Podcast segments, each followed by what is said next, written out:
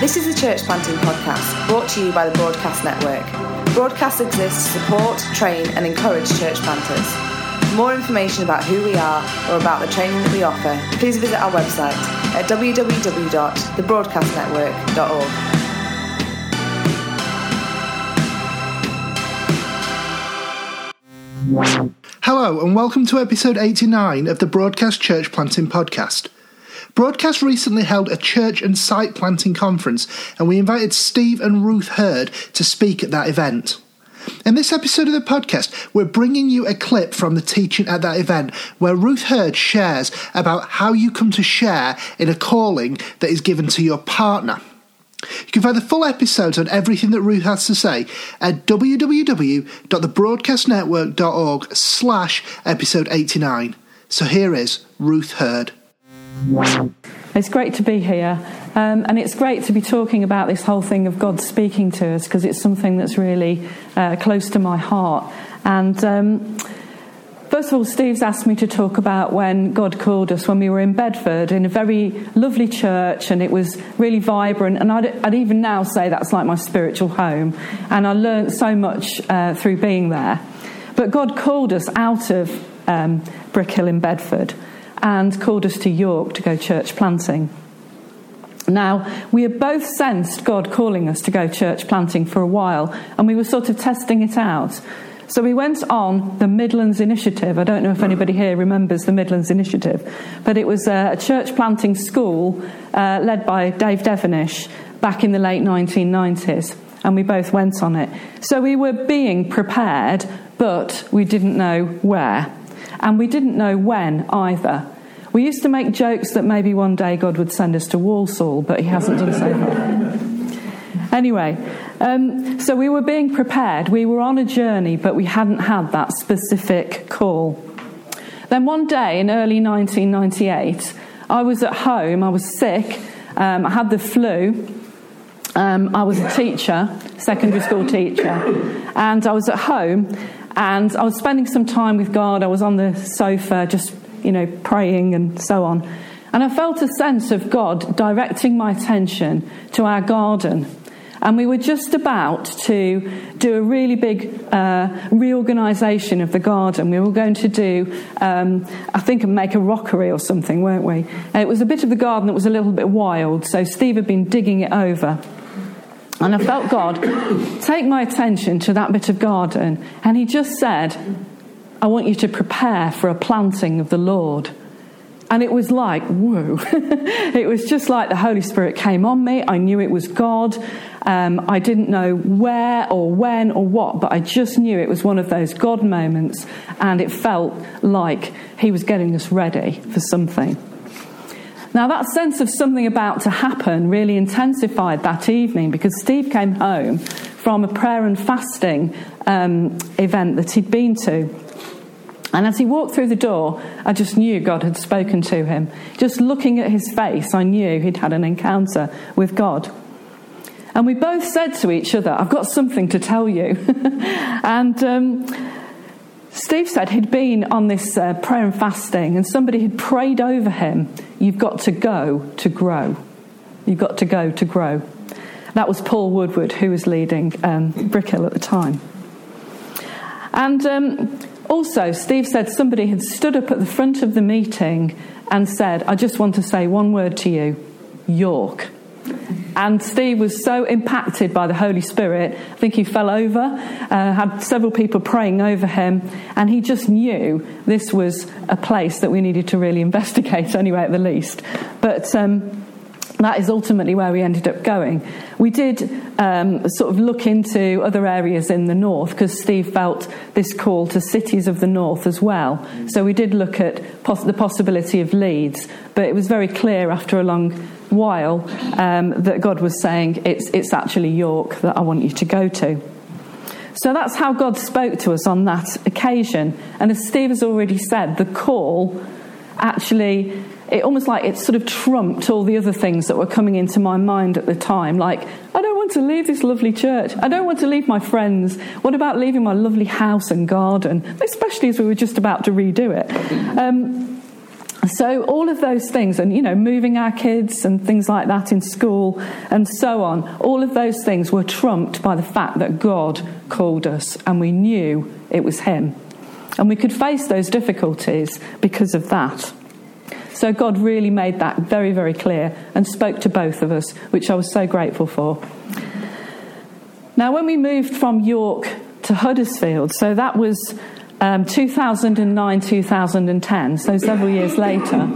It was slightly different, very different way, and I was really led by Steve in this. This was a case of Steve really sensing he heard God saying, um, I want you to move, and he had to lead me in it.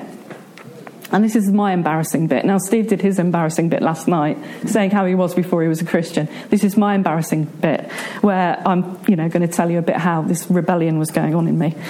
Um, I was quite secure in York at the time. I didn't feel ready to go at all.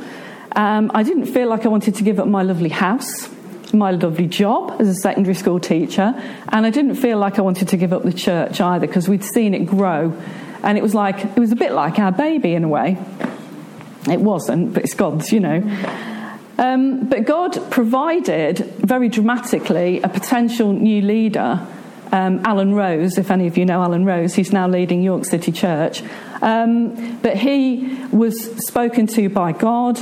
Um, Jeremy, who oversees the church, also sensed God saying that Alan was to come to York City Church. And I just thought, right, we're being pensioned off, you know. but actually, God had got another idea. Now, I knew that God was saying to go, but I also knew it was going to be hard. But I knew that if I resisted, I'd be holding Steve back. And I knew that God had put stuff in Steve to do for him. I knew that I had to submit in that area. I couldn't stand in the way. And because of my love for Jesus, I couldn't stand in the way either. You know, he, he calls you to do something, and everything else goes out of the window. So I was really excited about what God was going to do, and I decided that I would go with Steve. When he said he thought it was Huddersfield, I said, Right, we'll go on one of these little trips to see what Huddersfield's really like. Now, Steve is from kind of South Yorkshire, West Yorkshire, really, and so I knew he'd be going back to his roots, so it was all right for him, but I felt like I'm actually a Midlander, so I thought this is taking me even further from my roots.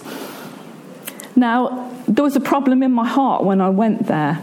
We walked around the streets, and it was grim. Now, Steve said Huddersfield, Huddersfield's lovely, and it is, but at that time I was seeing the grimness. I saw the poverty, I saw the graffiti, I saw the ugliness, and there's a lot of things in Huddersfield that are pretty ugly, a lot of ugly buildings and so on.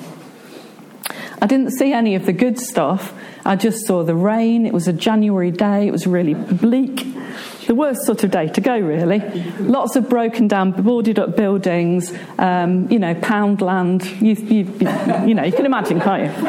Anyway, so I thought, God, how can I come here? Especially from York. And if you've been to York, it's beautiful, isn't it? And then God reminded me of a scripture which I'm just going to read out. Um, For he grew up before him like a young plant and like a root out of dry ground.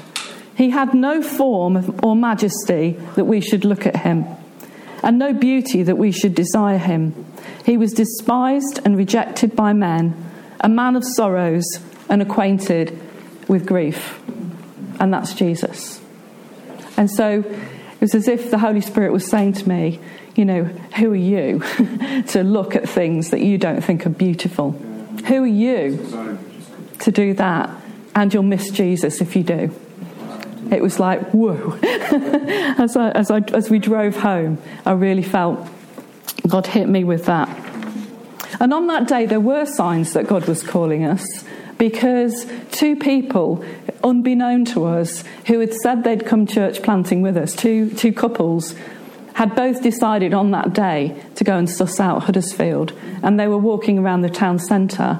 They didn't bump into us, but they bumped into each other and went for a coffee together. So it just felt like that was God saying, you know, there's something here, you know. So I kind of surrendered to God after that word and after finding out those two couples were there. And then I said, Lord, change my heart. My heart is so hard. I don't have a heart for these people. Please soften my heart. The next time we went there, one of the two couples, um, the lady had said, Have you been up Castle Hill? Now, for those of you who do know Huddersfield, there is an iconic building that you hate using that word, but anyway, uh, but it is. Everybody in Huddersfield knows Castle Hill. It's like a folly on the top of a hill. You can actually see it now from our, our house, from our garden. Um, but she said, You need to go and walk around Castle Hill. So I did. And as I walked around Castle Hill, I felt God speak to me. And He said, I know what you love. I know you. I know you inside out. I know what kind of person you are. And I know what you need.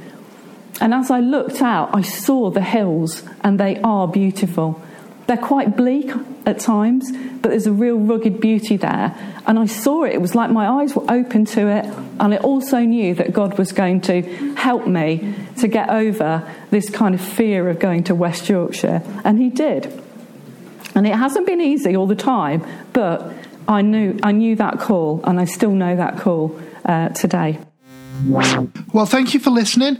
We hope you enjoyed this episode. And just a reminder that you can find the full notes on everything that Ruth said at www.thebroadcastnetwork.org slash episode 89. See you next time.